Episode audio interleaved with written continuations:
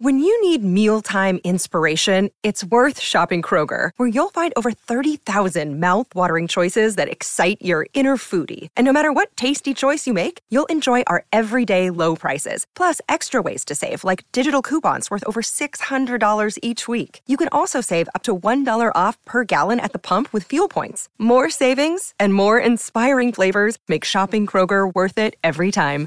Kroger, fresh for everyone. Fuel restrictions apply.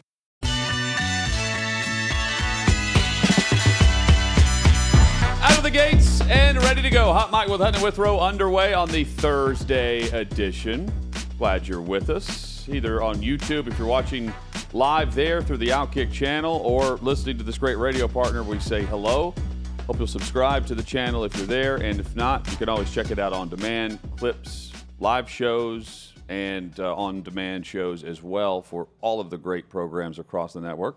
Big show plan. Trey Wallace joins us on a busy news day. That's coming up in 20 minutes. A lot to discuss on college football and Colorado, Pac 12, Big 12, all of that. Armando Salguero, also of Outkick.com, coming up in hour number two. Jalen Ramsey is carted off today on day two of practice for the Miami Dolphins. And Aaron Rodgers is taking a, a, a pay cut. We'll dive into the details in a moment. Plus, you've got Herbert, and then Burrow is next for the highest paid player in NFL history.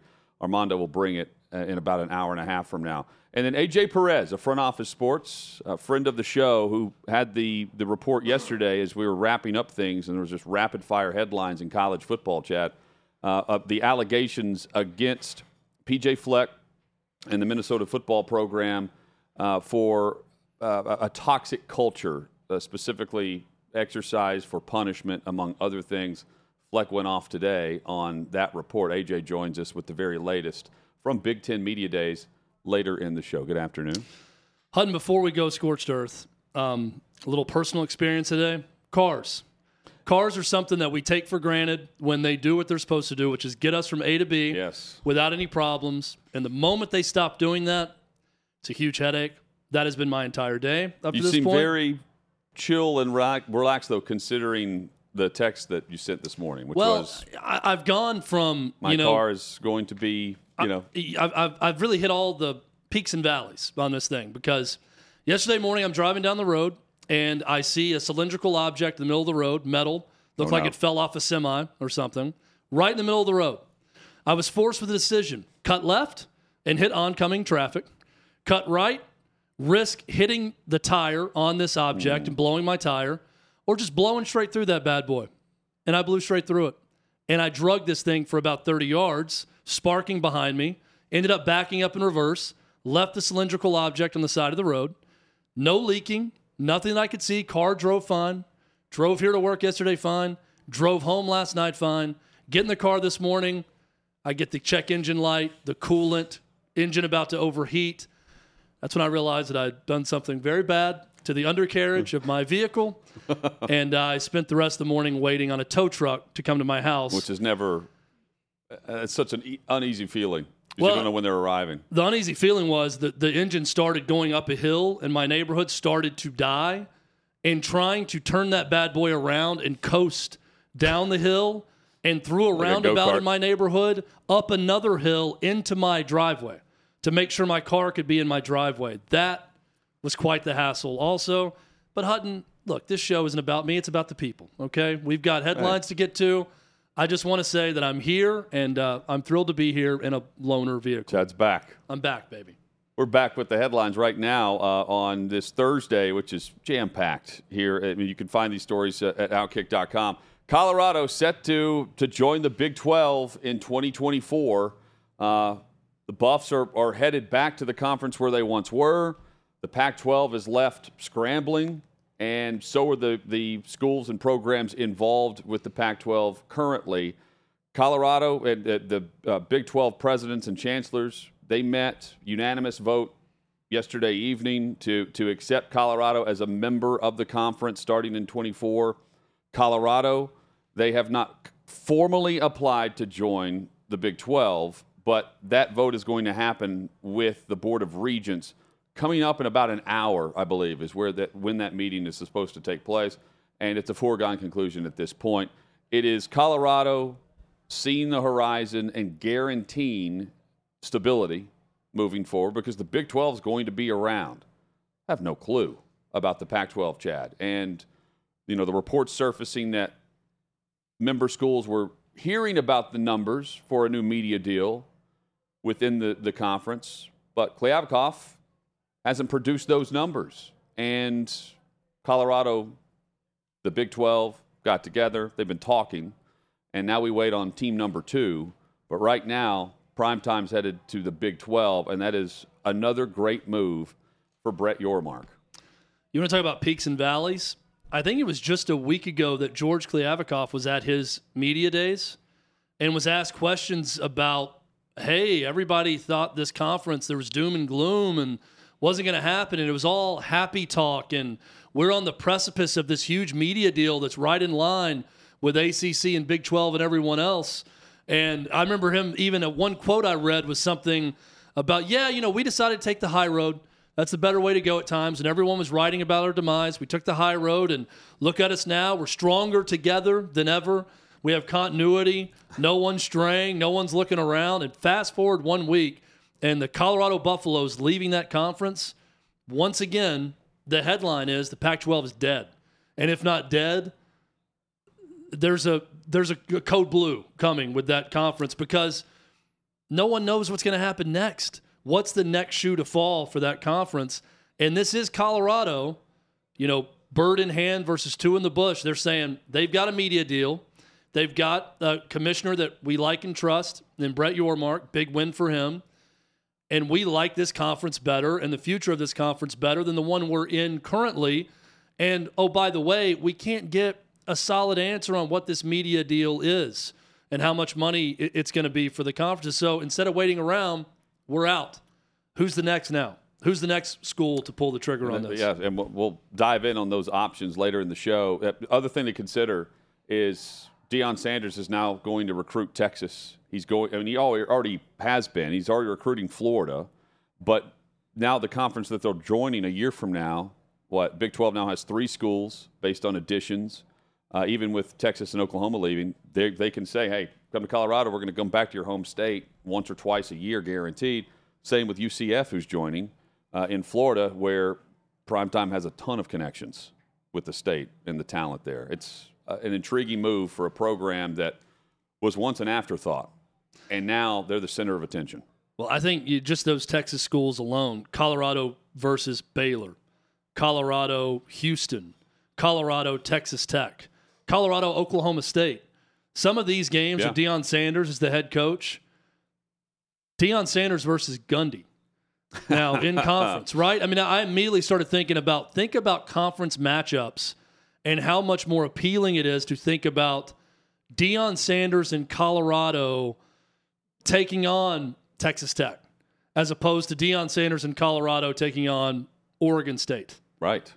So look, it, it makes it's always made sense. It was a weird fit when Colorado and Utah joined the Pac 12 for both of those programs. This is the one that makes sense for Colorado. Even if there wasn't uncertainty around media deals for the Pac 12, this still would have made sense for Colorado because I, I don't think they ever should have left.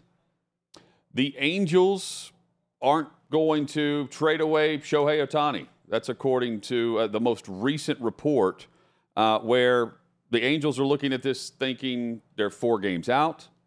Mike Trout is scheduled to return to the lineup in mid August, coming back from that wrist issue. And Chad, this is either the biggest bluff to drive up prices, or this is also just the, oh, we're in the playoff race excuse.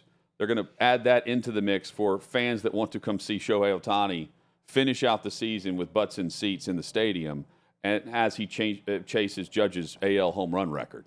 It's what it, it's either they legitimately buy into the fact that they have a chance to bring him back, because otherwise, I don't know why you go ahead and get this out there on uh, the 27th of July with the uh, the deadline at August 1st. I know they're they're talking to they've acquired other players. They think Trout's coming back on time, but here's Ohtani, the the best player in the world and will drive a market of upwards of 600 million according to reports and it doesn't feel like he's staying with the Angels. He's going to have all suitors. And right now, the Angels would have all suitors to acquire him. They're And the turning An- that option away. the Angels went from selling o- Ohtani hmm. and trying to get a haul of prospects or draft picks or, or a combination of both to at the same time they're, they're working out the biggest trade so far to land Lucas Giolito from from the White Sox as a starting pitcher. So they go from sellers to buyers, but seemingly in an instant. We're going to keep Ohtani. They're four and a half games out of the third wild card spot in the AL.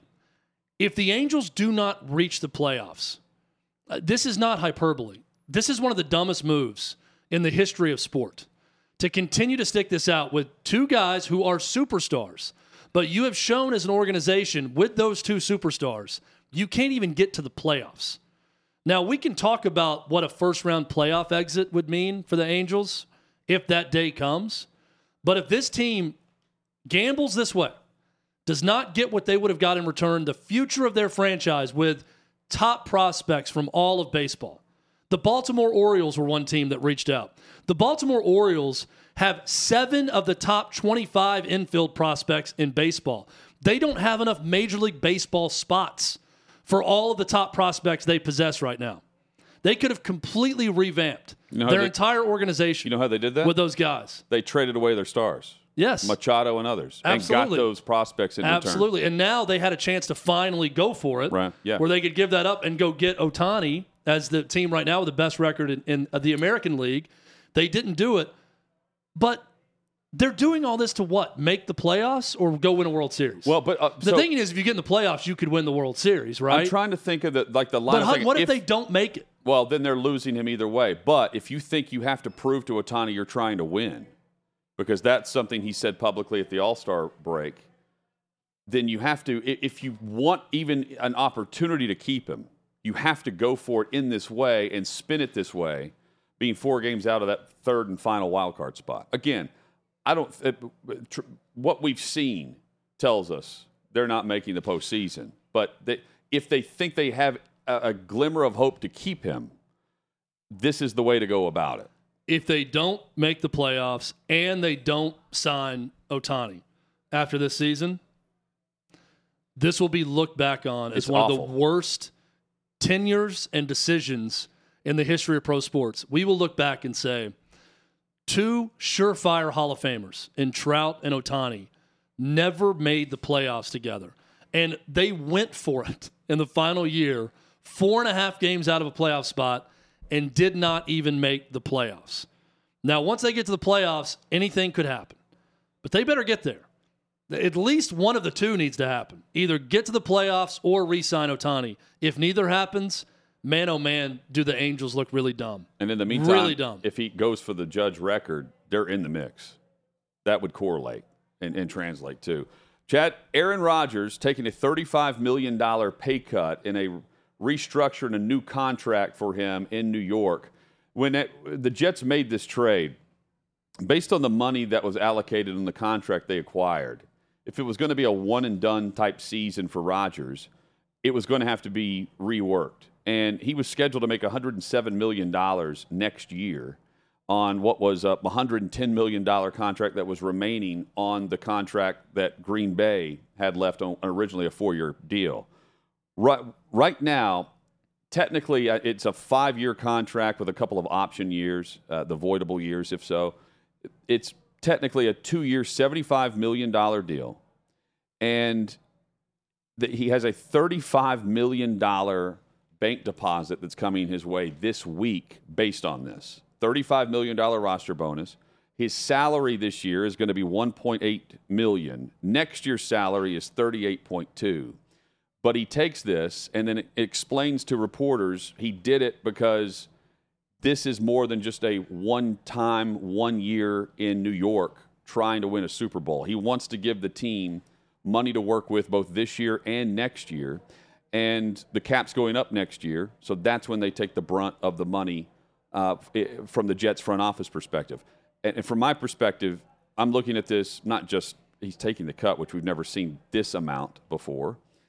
Chad, he's he's uh, optically he's already the leader of that locker room. But when you have the superstar status of Rodgers and a young team that's looking up to him to be the reason why they're winning a Super Bowl, not just talking about one in October, this goes a long way in doing everything possible to where now the guys say, yeah, we absolutely 100% trust this guy. He's in it with us. He is the king of New York, and this is just another reminder that Aaron Rodgers is a very smart dude. He knows how to play things. He knows how to work things psychologically. What a diss to the Packers organization. Uh, that ever since they crossed him, he never would have considered doing something like this to help them out. But now in year one, with a chance to rejuvenate his career and a chance to win a second Super Bowl, suddenly he's Mr. Team. He is the guy, the man of the people. He is sacrificing his own salary in order for the team to get better and go at a, a Super Bowl. So, brilliant move for Aaron Rodgers to endear himself not just to Jets fans, but to that entire locker room. Oh, by the way, Shohei Ohtani currently pitching a one hitter right now. They lead six nothing in the eighth inning. He's got a one hitter going going for a complete game. The next day after they decide to keep him. So maybe they're three games out after today. Yeah, maybe a little bit of little bit of a motivation of hey, this team really is serious about winning now. Chad, uh, later in the show, it, Rodgers took a pay cut. Mbappe's doing that too. He's turning down the the option to even meet with the Saudis about taking the 1.1 billion dollar offer, where 776 million would have been in his bank account after one year, and instead he's opening himself up to more of what is a free agent acquisition for Real Madrid, Manchester United, and others who are going to be after him. But he follows the messy path. He's not taking the boatload of money, which would have paid him upwards of $52 million a month. And instead, he's going to continue to take calls and figure out where he really wants to play. Details coming up. Trey Wallace joins us next on college football.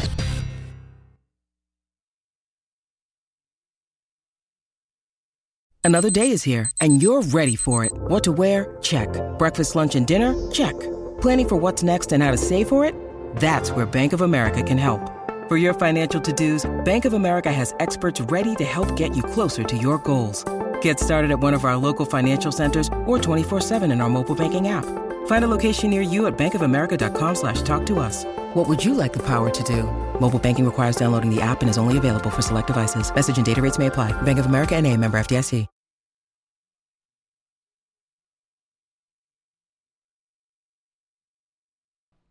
A lot to discuss across college football. Hot Mic with Hutton and Withrow rolls on across the Outkick Network. Trey Wallace joins us. We'll have to tell from the story of how we almost had Julia Roberts on the show at some point. Or- oh, uh, or- yeah, or I reached was out. about to be a guest in the show, but I, I It was a text that didn't go through. Trey's thinking that we, yeah, we just turned her away because she walked by here. Be- because the text did Hey, not Julia. go through where I was, really confused our, our crew on to who I was requesting uh, to join the show. yeah, yeah, it was. Uh, So y'all almost y'all almost had Julia Roberts. Why Yeah, don't you just yeah, bump sure. me? Goodness Sure. gracious! Yeah, we almost had Julia Roberts. Yep, that, that's the story we're going with. yeah, it- Sure. yeah. I love Yep. I love Notting Hill. Good movie. Trey, we've got so the Big 12 in Colorado, the future of the Pac 12, and what happens there. Uh, which is the uh, who's the next team that the Big 12 would be pursuing to even things out with, you know, Oregon, uh, Arizona, Utah, and we've already known that they've reached out to UConn. That was reported back in June. What do you make of all of this and the timing for the, the Pac 12 presidents, the Pac 12 uh, decision makers waiting on the, the conference and leadership to just show them the numbers of what has been put out there as hey, we're going to be on par with our new media deal with the Big 12 and the ACC? That's been said, but there's been no details behind it, and Colorado chooses to leave. Jonathan, I think it comes down to it's it's Colorado just just finally called their bluff. I mean, guys, we've been talking about for a year now that, that we're waiting on this Pac-12 media deal. They're going to get it figured out. Um, George Kilikoff is going to make this announcement. But the biggest thing is, you know, we, we kept hearing from presidents and chancellors from other schools saying it's imminent, it's coming. We hope to announce within the next three weeks. You know, that was something that, that went down a month and a half ago. You know, and then we get to Pac 12 Media Days last Friday. Yeah, last Friday. And, you know, it, it's a one day event. You got him sitting up there and he's talking about how all the teams are working together in regards to the future and they're sticking together. And then, not three days later, Colorado is making a move to the to the Big 12, which, you know, tells me in, in talking with folks now about all this is that, you know, Colorado's intentions were to to get to the Big 12 um, and get out of the Pac 12. And, and and look, when you when you're sitting there at a time where there's instability, and there is so much instability in the Pac-12 right now, um, with USC and UCLA being their last season in the conference, they're going to move on. Okay, so what does the television rights deal look like without them? Okay, now you add on to the fact that Colorado's moving on, and I want to phrase this too: Colorado's not some kind of world beater in football. They've got a coach now that has drawn life to Boulder, and it makes them a team that you want to watch. You know, it's not like their basketball program is, you know, top notch every year. You know, other sports, okay, that's fine. But I think overall, right now, the Big 12 adding a team like Colorado is is the next domino that falls because there's going to be more. You know, the Big 12 is wanting to go out and find a basketball powerhouse, another basketball powerhouse to come in, hang out with Houston and, and others that have been around the program, been around the conference. So do you do you go grab UConn? You try to persuade them to come to the Big 12, and that could be your basketball side of things here, because we know football wise, eh, is what it is. Or do you go out and you try to add Arizona? You know, because you get Arizona, you get basketball and you get football, add in some softball as well, other sports, but not to take away from that. But there's a couple different options on the table right now. And and you know, the four pillars discussion, I remember having this talk with you guys, I don't know, three or four months ago we were talking about the four pillars. That's the two Arizona schools, Arizona, Arizona State. Um, and then do you go out and grab Utah? because you've already got Colorado. So how does it play out now? And, and what does the Big 12 want to do? The Pac 12 is scrambling right now.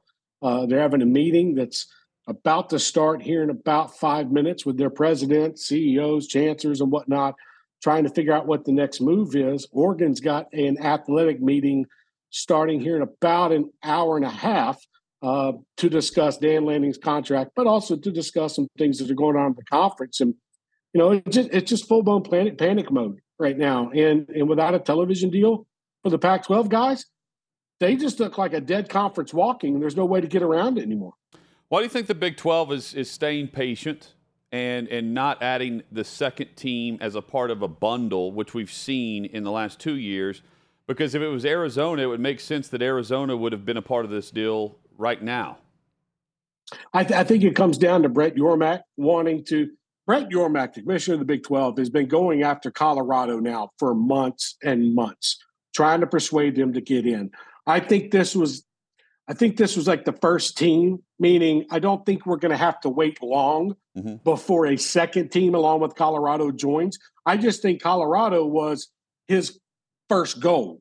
You know, there have been talks, oh, he was looking at the Memphis pro basketball program and he was touring that campus, I don't know, a month and a half ago, and he's talked with other schools as well. Arizona's been in conversations with the Big 12 quietly. But I'm just saying right now, I think Brett Yormark saw Colorado. Okay, if we get Colorado, we get them nailed down, there's going to be another team that's going to join. And then you look at it overall. So you're sitting at 13 teams right now. They would like to get that number to 16, I am told. So if they can somehow get that number to 16 by the time the 2024 2025 season that, that year starts, then that's going to add more pressure and give them a little bit more leeway with Fox and ESPN for additional revenue under that contract. So I, I just I feel like this was the first step, and then not long after here, there's going to be another team that's added, maybe potentially two to three. Yeah, and, and I just found it interesting, Chad and, and Trey, that, that um, Pete Thamel, who broke this story, it, it was it, it was put in there as I felt like it was his opinion, but he also threw it in towards the end of his report. Uh, in, in a, it was thorough, and a write up there at ESPN. He said, "Well, they could all, Yormark could also be waiting to see how everything shakes out with the ACC." That's intriguing because that would mean he's got a specific team that isn't looking for the SEC or the Big Ten. They're looking for a lifeboat that would also provide stability just like Colorado received, Chad? Well, it's crazy to go back now. By the way, I'm a, more of an Erin Brockovich guy myself, Trey. But go, Okay, going all right, back I'll in give it. time, right? 25 months ago, I think that's the, the time frame when Texas and Oklahoma announced they were leaving. That is when the planet believed the Big 12 was dead. And the Pac 12 had a bit more of a position of power at that point because they weren't in the news for having their two biggest programs leave at the time. Now, later on, UCLA, USC, and now we're here, right? Well, the Big 12 went to the Pac 12, open arms, and said, let's join forces. We'll be our own super conference. They rebuked them, said, nope, go back. We, we have no interest. And from that moment on, Trey, was it always inevitable that only one would survive? And that the Big 12 took it upon themselves to show everyone who was boss? And from that point on, 25 months later, the raid has begun and now will be the Big 12 left standing and not the Pac 12. And because the Pac 12 said no to a possible super conference blending the two, now they might die. So I was talking with two people inside the Big 12 this morning, and my takeaway was this, and it goes along with what you were talking about here. When they decided to get rid of the alliance or not do the alliance thing and join forces and whatnot, Big 12 made it a purpose to go out and say, okay, you guys are about to get screwed. You guys are about to lose USC and UCLA. We're about to go out here and we're going to raid you as much as possible. Or we're going to add teams that are going to add the value to us because you decided not to. So what do they do? You go out and add UCF, Cincinnati, BYU. You're getting Houston. I'm just saying. So what they did was smart. And and Brett Yormark, you have to remember Brett Yormark, the commissioner, Bowlsby was there before. Brett Yormark comes in now in the last year, and he decided, okay, screw it. If if the Pac-12 wants to sit out on the West Coast and just filter away and die with what's going on, and they can't get a television deal, and they're struggling with the teams that they had, and the teams that they're, that are in the conference are pissed off that they're still in the conference because Oregon and Washington couldn't make that move to the Big Ten immediately. So it was a perfect opportunity for the Big 12 to go out and try and try to start rating them.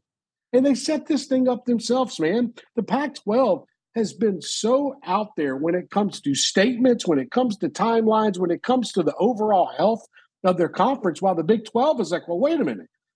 We want to be up there with the third best conference in the country. We want to be in the running with the ACC, behind the Big Ten, the SEC, in terms of revenue, in terms of competition in our league, in terms of actually who we have in our league. I mean, look at the coaches in the Big 12 now.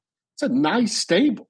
So you look at it overall, and, and it was finally a moment where you said, okay, I have no sympathy for the Pac 12 anymore. We're going to go take these teams, they're going to come over here, and we're going to make our conference as big as and baddest as we can. And by the way, we've got a television deal that a new one that's going to start in 2024 25 that sets us up for the future. And now they can even go back to them and say, hey, you want to put in an additional two to three million dollars into this? So it was the smart move, the right move. And I think the Big 12 took it personally because at the end of the day, we looking back on it right now, that sure felt like a lifeline to the Pac 12 by saying, hey, why don't we join up and we could be this big bad conference? They turned them down. Big 12's like, screw you. We're going to go make ourselves better. It played out for, for Brett Yormark and the Big 12, and now the Pac 12 scrambling to become to stay relevant. And they're not really relevant, guys. Like it's Oregon and Washington. Let's be honest with each other here. Besides the basketball part with Arizona and whatnot, and you can throw in Stanford if you want to. I know there's Cal, a few other teams, Oregon State, which is a name. You know, like we know Oregon State. We watch the Beavers play. But there's a lot of schools right now that are panicking, and I don't blame them one bit. And I think the leadership of George Kilikoff has, has turned this thing into a disaster for that conference. Trey Wallace with us, Outkick.com is where you can find his college football columns and reports. Um, what did you make of the Oregon discussion yesterday evening? Uh, Jeff Schwartz and, and, and others threw out the Ducks for the Big 12 with some assurance that the Big Ten is going to be there.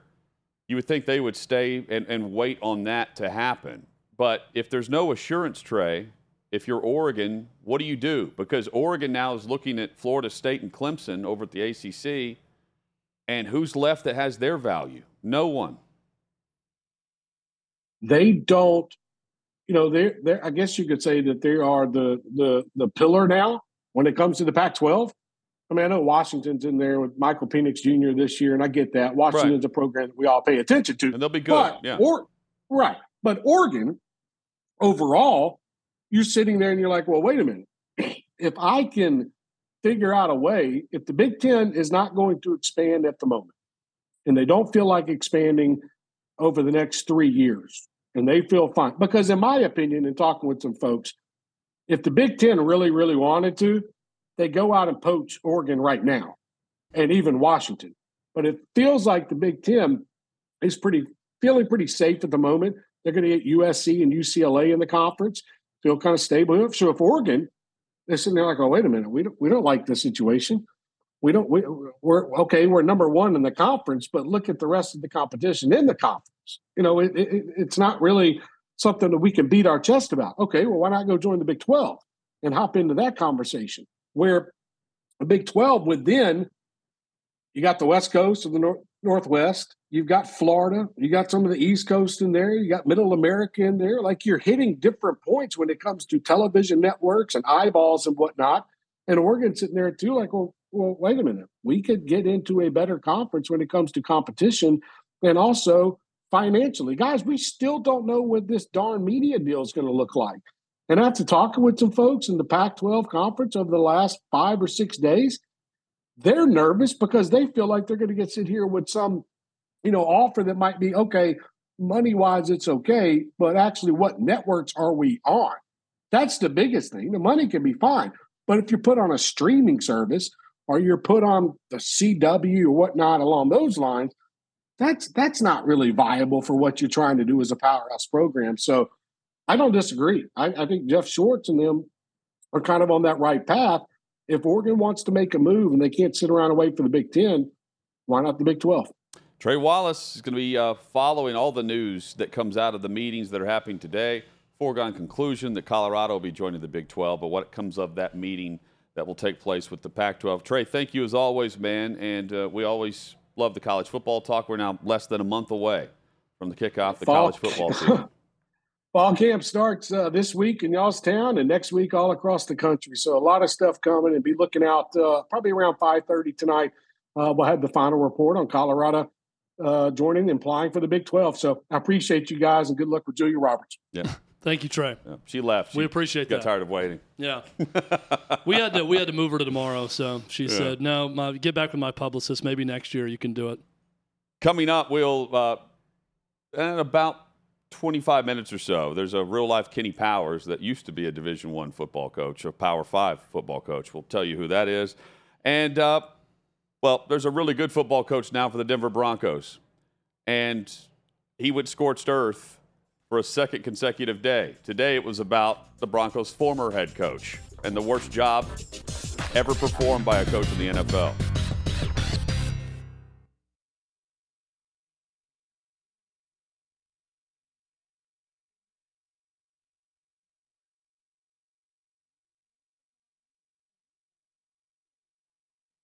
Glad you're with us for Hot Mic with Hutton and Withrow. We broadcast live each and every day across the Outkick Network and live in studio. Sixth and Peabody is where we're located with Yeehaw Beer and Ole Smoky Moonshine. Chad, a lot to get to today. We've got Armando Salguero coming up shortly on the, the very latest across the NFL. Jalen Ramsey's injury in Miami. Aaron Rodgers taking a pay cut. Meanwhile, Burrow's about to become the highest paid player in uh, NFL history following Justin Herbert's contract. And AJ Perez from Front Office Sports joins us. He's been at Big Ten Media Days, and he had the report about the toxic culture within the Minnesota football team, and specifically PJ Fleck. And PJ Fleck had comments earlier today. So PJ Fleck just AJ flat out said every single offseason with players we've dismissed from this program, they go public. They go to some media outlet and try to trash us. All the ones we kicked off. Well, I mean, we'll have to ask AJ Perez if those were his sources. How many of the players were kicked off? Kidding. He won't. He won't reveal his sources, even if we asked. Uh, Sean Payton obliterated Nathaniel Hackett's coaching job last year as the Denver Broncos head coach. That what lasted nine weeks, 10 weeks. Uh, it was short and sweet. Now he's the offensive Short but coordinator of the memorable. Jets. It was a memorable short stint. memorable for all the wrong reasons. Yes. Right. Um, They had to bring in a decision maker. Remember they had like what I forget Yeah, what wh- was his it was consultant. It wasn't consultant. It was uh was like a head brought- coach liaison. yeah, he was like the the spotter slash uh, what you should do on certain downs. Like the help obvious like hey you should punt here Yeah. or go for this fourth and one. Yeah, they- or yeah. you have two timeouts left, coach. Yeah, and there are other other play, uh, teams. A lot of teams have that guy, but they had to do it after the fact. And publicly. Yeah, it was a former Baltimore Ravens guy, I think, that did Hmm. it. But in, in an interview with Jarrett Bell, longtime NFL writer for USA Today, he went in. Uh, he went into detail about the the issues last year. Was five win team in Denver. Russell Wilson got the big contract and the trade, and nothing went right for him. He did not look the same as he had the pre- previous uh, nine seasons in Seattle, ten seasons in Seattle. And here's Sean Payton, Chad, just reading the quotes here, discussing that with, with Jarrett Bell. Everybody's got a little stink on their hands. It's not just Russell. It was a poor offensive line. It might have been one of the worst coaching jobs in the history of the NFL. That's how bad it was. And he went into further detail, but it's like he said something about uh, Wilson didn't just flip, meaning he didn't go from being a good quarterback to an awful one and he put it all on uh, Hackett and his coaching job. Quote, there's so much dirt around that. There's 20 hands for what was allowed, tolerated in the frickin' training rooms, the meeting rooms. The offense, I don't know Hackett. A lot of people had dirt on their hands. It wasn't just Russell. He didn't just flip, he still has it. This BS that he hit a wall, shoot, they couldn't get a play in. They were 29th in the league in pre snap penalties on both sides of the ball. And then uh, ripped Hackett again further about not allowing Wilson's personal quarterback coach to be with him or have access to the building. Heard that before in Foxborough um, with uh, the trainer uh, for uh, TB12 with, with Tom Brady. Quote, that wasn't Wilson's fault. That was the parents who allowed it. It's not an incrimination on him but an incrimination on the head coach, the GM, the president, everybody else who watched it all happen. Everything I heard about last season, we're doing the opposite. That was Sean Payton. Props. Bravo. Bravo, Sean Payton. You, you are the antidote to the tired, stale NFL mantra of just completely saying words that mean nothing and never showing any personality. This is the breath of fresh air. I thought it was going to be Mike McDaniel. Uh, He's got a good personality, but he's not saying this. He's not going scorched earth and lighting uh, just an entire organization, all leadership at every level, all the players, lighting them all ablaze. This is amazing. I applaud you. Thank you for the honesty. You said what we all knew that Nathaniel Hackett uh, got the most out of being a good ping pong partner of Aaron Rodgers than any coach in history. Because I don't know how anyone could be that bad in that short of amount of time. And I watch that and I think, how could anyone interview this person and believe that they are the man for the job? Great job fooling everyone, Nathaniel Hackett. Great job in those battles of ping pong with Aaron Rodgers to get his respect during that time. But man, oh man, was it a, dis- a disaster, his tenure there. And props to Sean Payton for saying it and not being afraid of how people are going to react to it and whose feelings are going to get hurt by it. The, uh, he also He just doesn't care. He talked about the talent on his team that he's inherited. He says, "I'm going to be pissed if this is not a playoff team." And um, he goes into detail about it doesn't happen often where NFL organizations get embarrassed, and that's what happened here. Part of it was their own fault relative to spending so much. Uh, oh, spending so much bleeping time trying to win the off season, the PR, the pomp and circumstance, marching people around, and all this stuff. I mean, it's just it goes on and on. The, my favorite line was everything they did before, we're doing the opposite. We're doing the opposite. We're gonna do the everything I've heard they did. We're doing the opposite. I'm So- asking people that knew, you know, what did you do in this situation? How did you handle this? And my response is always, we're going to do the exact opposite of that. Nathaniel Hackett right now is definitely uh, among the names that come to mind for worst coaching job. uh, for the length of how long he lasted as a first time head coach, but also just how inept the game management was. He was not ready. Yeah, Urban Meyer as a contemporary is right there with him. Urban Meyer, uh, I would say Bobby Petrino in Atlanta, Ken Whisenhunt with Tennessee definitely comes to mind. Nathaniel Hackett had more talent, more expectations Sure. than, than an Urban Meyer. I think Urban Meyer publicly probably had more wrong, but he didn't have the expectations that the Broncos had when they traded for Russell Wilson. Yeah, uh, but he was going to be the savior that got them back with Trevor Right. Lawrence, and and they had a young roster. And then you see what Pederson did last year with that group, um, who he came in and just treated the players the opposite way. Going back to what Sean Payton's saying he's doing, they said Payton's bringing more discipline and focus to that. So what what happens with the Broncos this year? Again, uh, we we know about the division. Beyond that, though, uh, I think this also is an. I mean, he's being blunt. But what it also does is it takes away any attention right now on Russell Wilson. Well, and I think it's twofold. He's he's a smart guy. I think it takes the attention off of Russell Wilson. It helps him out because he knows he's got to get some good things out of Russell Wilson if he's going to be a success. It also puts the onus back on the players to change their mental state of who they should be and who they are. Because a year ago, this was seen as the Broncos are going for broke. They are going for a Super Bowl. They've got Russell Wilson now. They've got the young receiving options.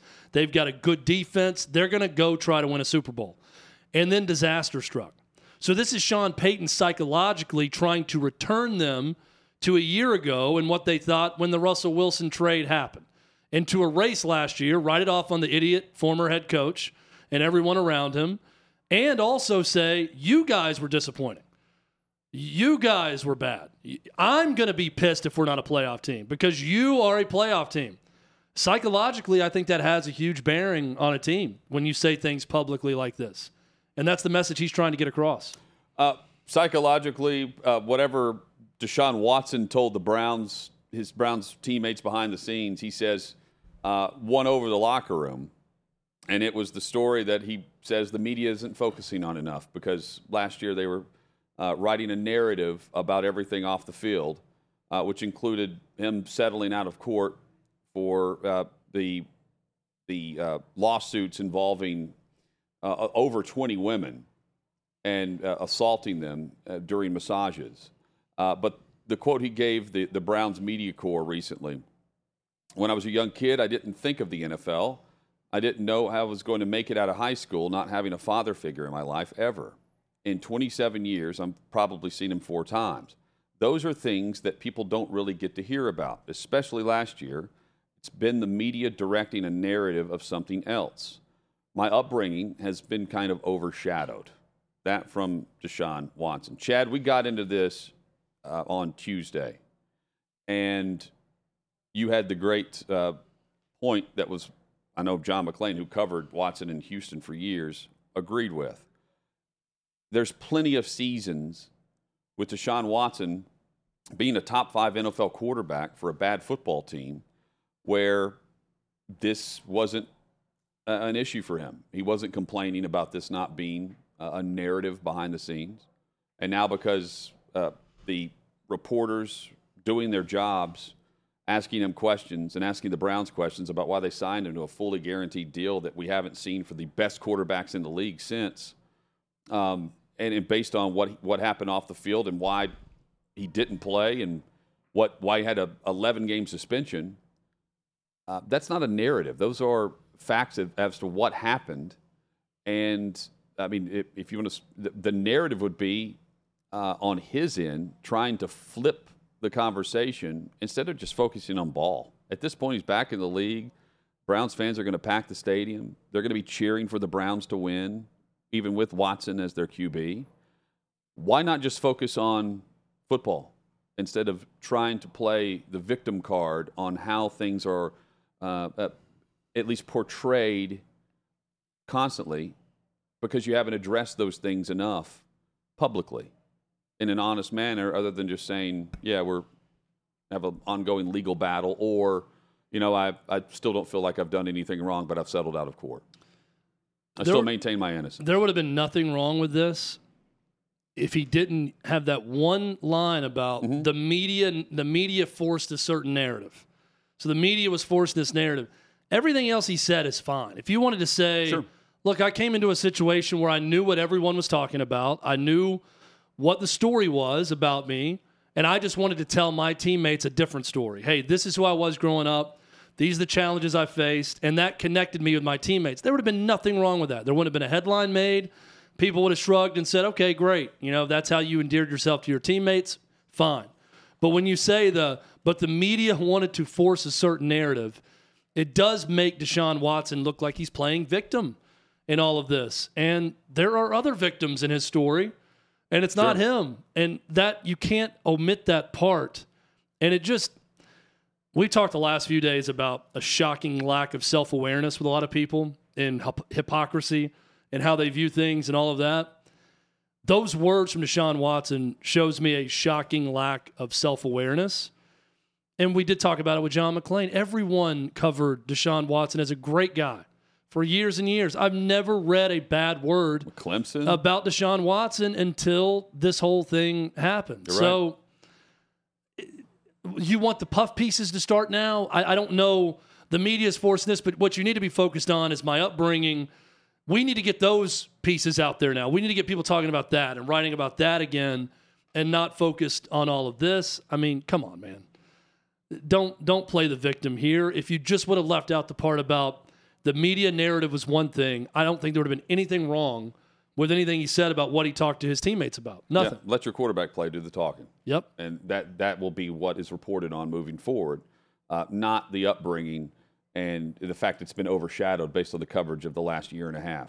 Chad, uh, you mentioned uh, the how Packers fans must feel knowing Aaron Rodgers got the he took the the pay uh, cut of thirty five million dollars. He played ball. He worked with his team. He worked with his team, and you're thinking uh, th- this is the the Jets feel like they've got the real Aaron Rodgers.